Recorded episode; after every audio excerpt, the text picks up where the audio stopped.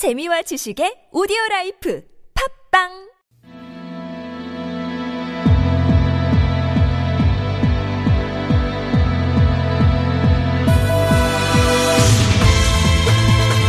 여러분은 지금 한림대 미디어 스쿨 송현주 교수가 진행하는 TBS 아고라를 듣고 계십니다.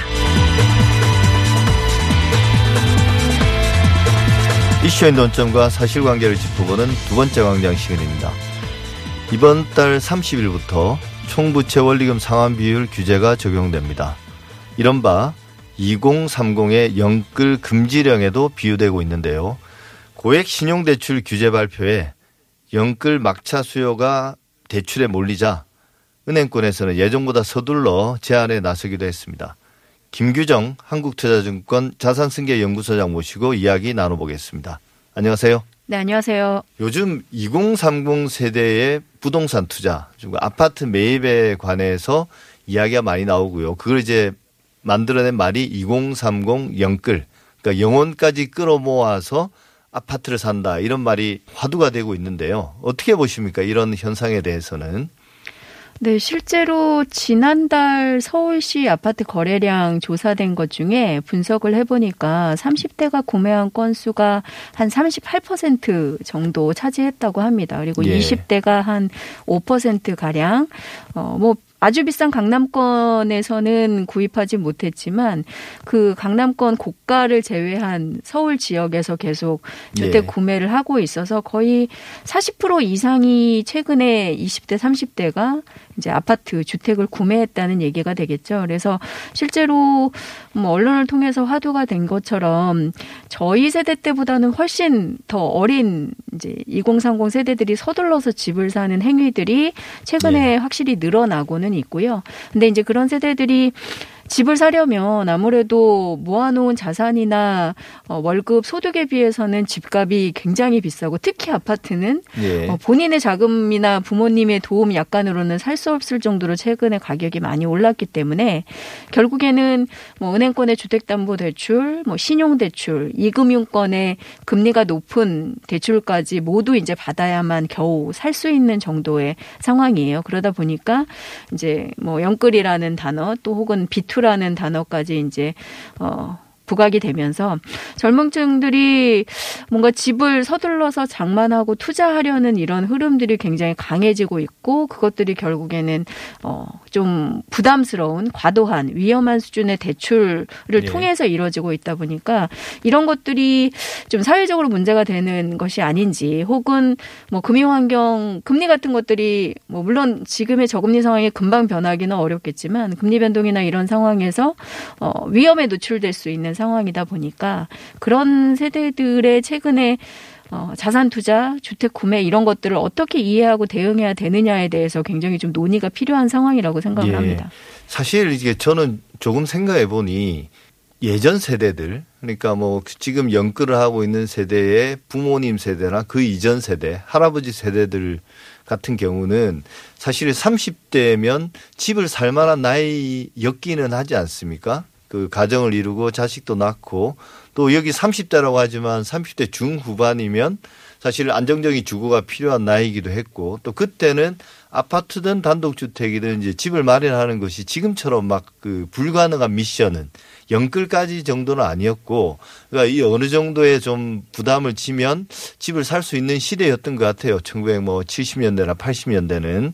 근데 우리가 이걸 지금 2030이 아파트를 산다는 것에 대해서 좀 깜짝 놀라는 이유는 그동안 집값이 너무 올랐기도 했고 또 이제 20대 30대가 어 요즘 미혼인 사람들도 많으니까 이걸 어찌 보면 투자의 개념으로 생각하다 보니까 그런 게 아닌가 어떤 주거 문제보다는. 그러니까 제가 생각할 때는 제 의견이 좀 많이 들어갑니다만 제 뭐 개인적인 생각일 수도 있습니다만 2030 세대가 이 집을 주식이나 과거에 뭐 어떤 비트코인이나 이런 것처럼 상당히 이전 세보다 더 주거보다는 투자의 대상으로 보는 느낌이 강하거든요. 네, 저도 교수님 말씀하시는데 상당히 동감을 합니다. 실제로 어 저희가 2008년에 금융위기 터지고 나서 예. 국내 어, 경기뿐만 아니라 글로벌 전체적으로 굉장히 경기가 침잠돼 있는 상황이고 저성장 상황이 굉장히 지속이 되면서 뭐 금리는 계속 낮추고 있는 상황이고 유동성은 또 이런 경기 부진 때문에 계속 부양책으로 풀고 있는 상황이다 보니까 그런 상황에서 뭐 버블 지적이 될 정도로 지금 부각이 된 게 자산 시장 투자 쪽이거든요. 예. 물론 중간에 등락이 있긴 있었습니다만 여전히 자산 시장을 대표하는 주식 금융 투자나 이제 실물 상품들 대표하는 부동산 쪽의 투자로 이런 유동성이나 이런 것들이 흘러들어가면서 굉장히 좀 어떻게 보면 너무 과도하다 싶을 정도로 가격들이 오르거나 이제 부풀고 있는 상황인데 그러다 보니 국내에서도 주택을 점점 이제 투자의 대상으로 보는 경향들이 굉장히 강해지고 있는 게 사실입니다. 특히 어 도심에 이제 최근에 뭐 신축형 아파트 같은 경우에는 실제로 거주 편의성이나 뭐 커뮤니티 이런 거에 만족도도 있지만 자산을 증식하는 수단으로도 굉장히 효율적이고 안전한 자산으로 예. 인식이 되면서 거의 모든 세대가 이제 아파트를 통한 투자 행위들을 하고 예. 있다고 볼 수 있어요. 그러다 보니 과거에는 좀 더 자산 투자에서 거리를 두고 있었던 젊은 세대들까지 뭐 국내뿐만 아니라 글로벌 전체적으로 이제 뭐 주식 투자도 하고 주택 투자도 하고 뭐 이런 형태가 벌어지는데 사실 제가 볼 때는 이런 2030 세대들이 자산 투자 에 좀 이렇게 몰입을 할 수밖에 없는 상황들이 음, 실제로 좀 외형적으로 나타나면서 그런 게 아닌가라고 봐야 될 것 같습니다. 예. 어, 금융위기 터지고 나서 이제 뭐 90년대 후반 정도에 태어난 밀레니얼 세대들이 사실은 뭐 부모보다도 더 이제 못 살게 되는 경기 예. 침체에 놓여져 있는 그런 세대라고 이제 저희가 분석을 하고 있잖아요. 근데 그분들이 결국에는 근로 소득의 이제 부진, 뭐 정체된 소득에 대한 걱정들, 그리고 고용 불안에 노출돼 있는 상황들 이런 것들을 직접적으로 굉장히 어, 심각하게 겪고 있는 상황에서 예. 어, 자산 시장 같은 것들은 굉장히 버블이 심해지면서 어, 극단으로 치닫고 있는 거죠. 서울에 요즘 웬만한 어, 좀 고가 지역 아파트들은 막 30억이 넘고 예. 전세 가격도 10억이 넘는 평균적으로 막 10억이 넘는 이런 상황들이 벌어지다 보니까 점점 자산을 형성하기가 어렵고 고용도 불안한 젊은 세대들이 결국에는 뭐 어떻게 해서든 뭔가 투자를 해서 자산을 좀 늘려보려는 시도를 할 수밖에 없는 뭐 어찌 보면 절박한 그런 상황들에 예. 있는 거죠. 그래서 뭐 빚을 내서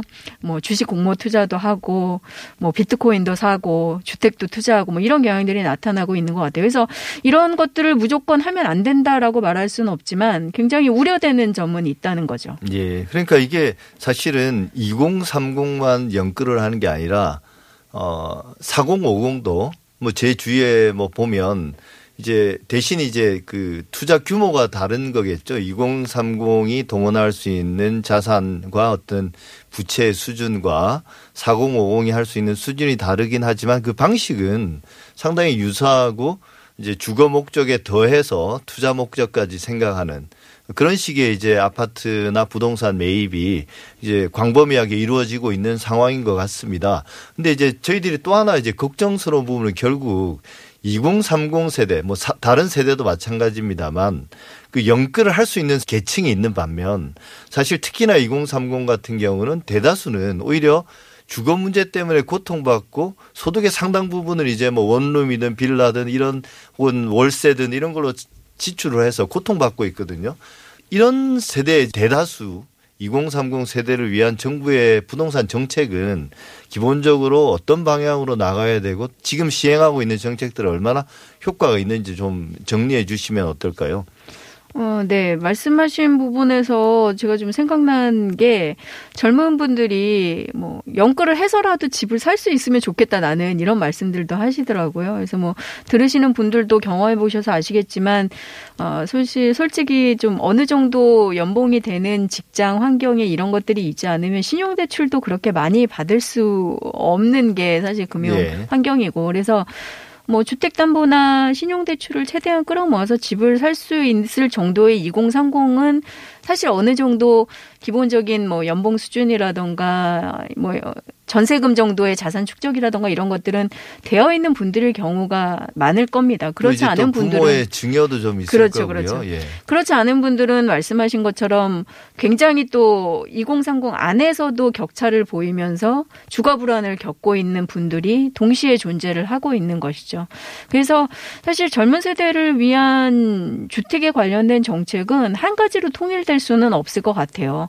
2030 세대 안에서도 예. 계층 간의 지금 자산 격차라던가 소득 수준이라던가 뭐 이런 것들이 워낙 차이를 보이고 있기 때문에 어 그것에 이제 맞춘 두세 트랙의 주택 정책 지원 정책들이 필요할 텐데 만약에 어, 어느 정도 자산 수준이 되고, 뭐, 연끌 같은 것들을 통해서 주택을 구매하고 자산을 운영할 수 있는 정도의 소득이나 뭐 이런 것들이 되시는 분들에 대해서는 솔직히 저희가 뭐, 국민의 세금이나 재정을 투입하면서까지 지원을 확대할 필요는 없지 않을까 싶기도 합니다. 특별한 정책이 그렇죠. 필요는 없는 상대적으로 거죠. 이제 그런 분들에게는 어 오히려 이제 금융 상품 같은 것들로 지원을 해드리는 거죠. 저희가 어 솔직히 이제 국내는 주택담보대출이 굉장히 단기로 사용되는 이제 금리가 좀 높은 것들 위주이니 미국처럼 진짜 초장기 모기지 같은 것들로 젊은 분들도 필요하신 경우에는 어, 적정한 금융 대출을 통해서 집을 마련할 수 있는 이런 금융 환경들을 제시해 주면 되는 것이고 반면에 진짜 뭐 고용 불안이나 소득이 진짜 저소득 저소득층에서 주택 마련은커녕 진짜 거주 불안에 시달리시는 이런 분들에 대해서는 예. 저희가 지금 어 공공에서 하고 있는 그런 임대 지원 상품들, 그다음에 뭐 임대료 지원 정책들 이런 것들이 계속 확대 지원이 돼야 되는 것들이죠. 근데 최근에 이런 공공임대는 젊은 세대를 대상으로 한 것뿐만 아니라 전체적으로 좀 굉장히 혼란스러운 상황이기는 합니다. 어, 저소득층이나 좀 보호가 필요한 이런 계층들에 대해서 위주로 공급되던 공공 임대주택이나 이런 것들이 점점 이제 일반적인 무주택자들을 포함하는 쪽으로 확대가 되고 있다 보니 예. 과거에 비해서는 최근에 논의되는 얘기들을 보면 어, 소득이 조금 더 종전보다는 높으신 뭐 소위 이제 표현으로는 중산층 정도까지도 포함할 수 있는 공공임대 정책으로 계속 확대가 되고 있는 상황이긴 하거든요. 근데 그런 부분들이 이제 저소득층 위주로 쓰여지던 공공정책이나 지원 정책을 이제 알고 계시던 분들 입장에서는 굉장히 혼란스러울 수 있어요. 그러니까 상대적으로 여력이 되시는 분들까지 이렇게 어, 보호를 하고 커버를 하는 어, 공급 정책이나 지원 정책이 나오는 것들이 오히려 저소득층의 지원을 축소시키는 그런 문제가 예. 생기지 않는가에 대해서도 지적을 하시고 그런 부분들이 있기 때문에 이 부분은 좀 제가 봤을 때는 교통 정리는 필요한 것 같기는 합니다. 예. 그래서 그러니까 실제로 저소득층을 위한 공공 임대 공급과 임대료를 좀 적정하게 낮게 책정해서 어, 주거 불안에서 최대한 이제 좀 관리가 될 수 있게 하는 정책들이 논의가 돼야 되고 반대로 최근에 이제 같이 뭉뚱그려서 굉장히 혼란스러운 뭐 중상층 뭐한 30평대 장기 임대라던가 이런 것들에 대해서는 일반적인 주택 공급이나 정책에 이제 포함돼서 관리가 돼야 될 문제가 되겠죠. 예. 그러니까 주택을 투자의 대상으로 생각하는 사람들에 대해서는 특별히 정부가 취해줄 정책은 없고 관리만 하는 것이어야 될 것이고요.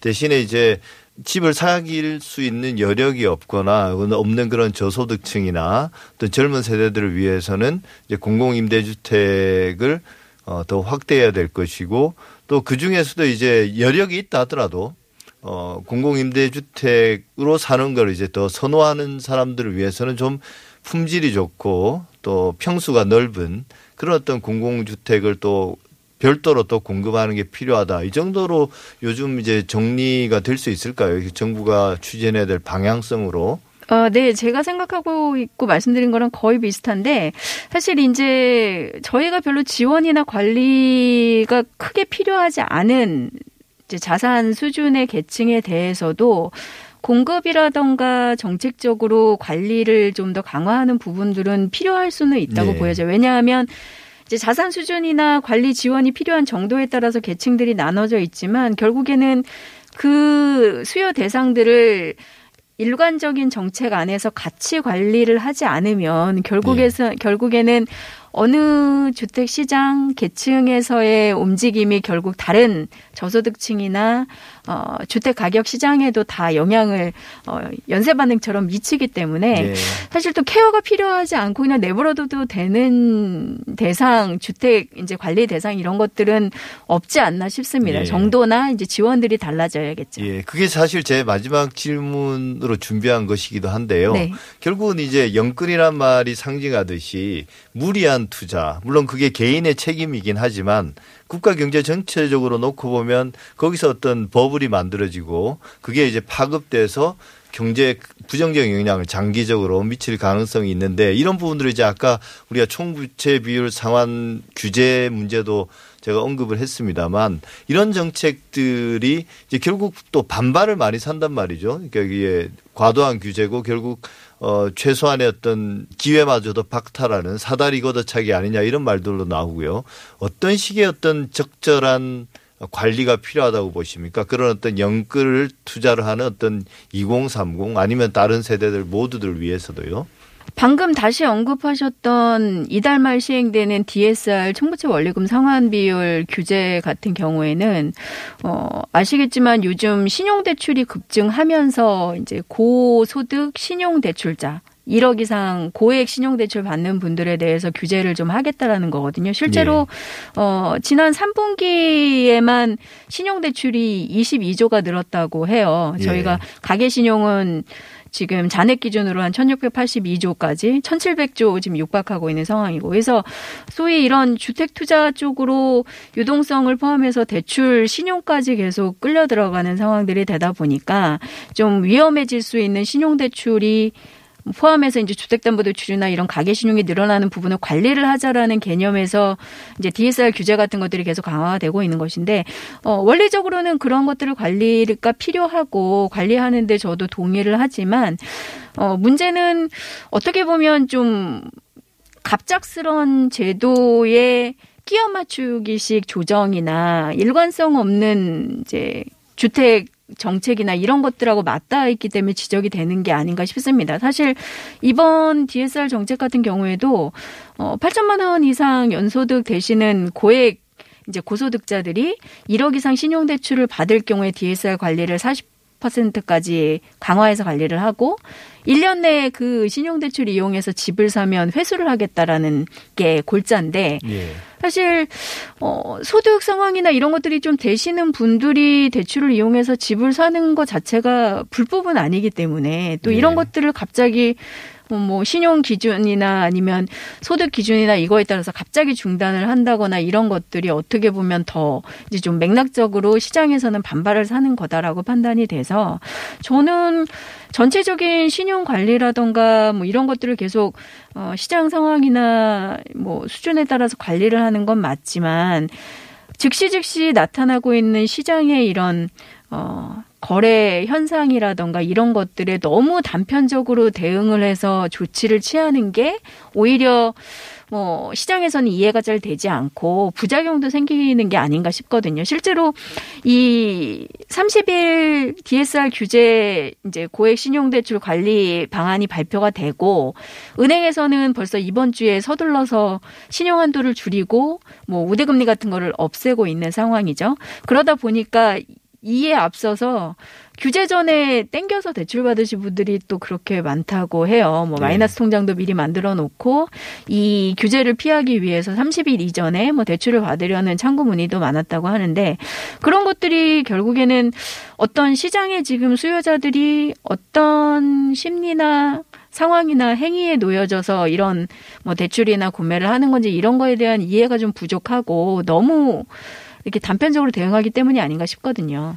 그래서 그런 부분들에 대한 저는 좀 전체적인 큰 방향성이나 좀 일관성 있는 정책 기조 유지가 좀 필요하지 않나라는 생각입니다. 예. 말씀 잘 들었습니다. 지금까지 김규정 한국투자증권 자산승계연구소장이었습니다. 감사합니다. 감사합니다.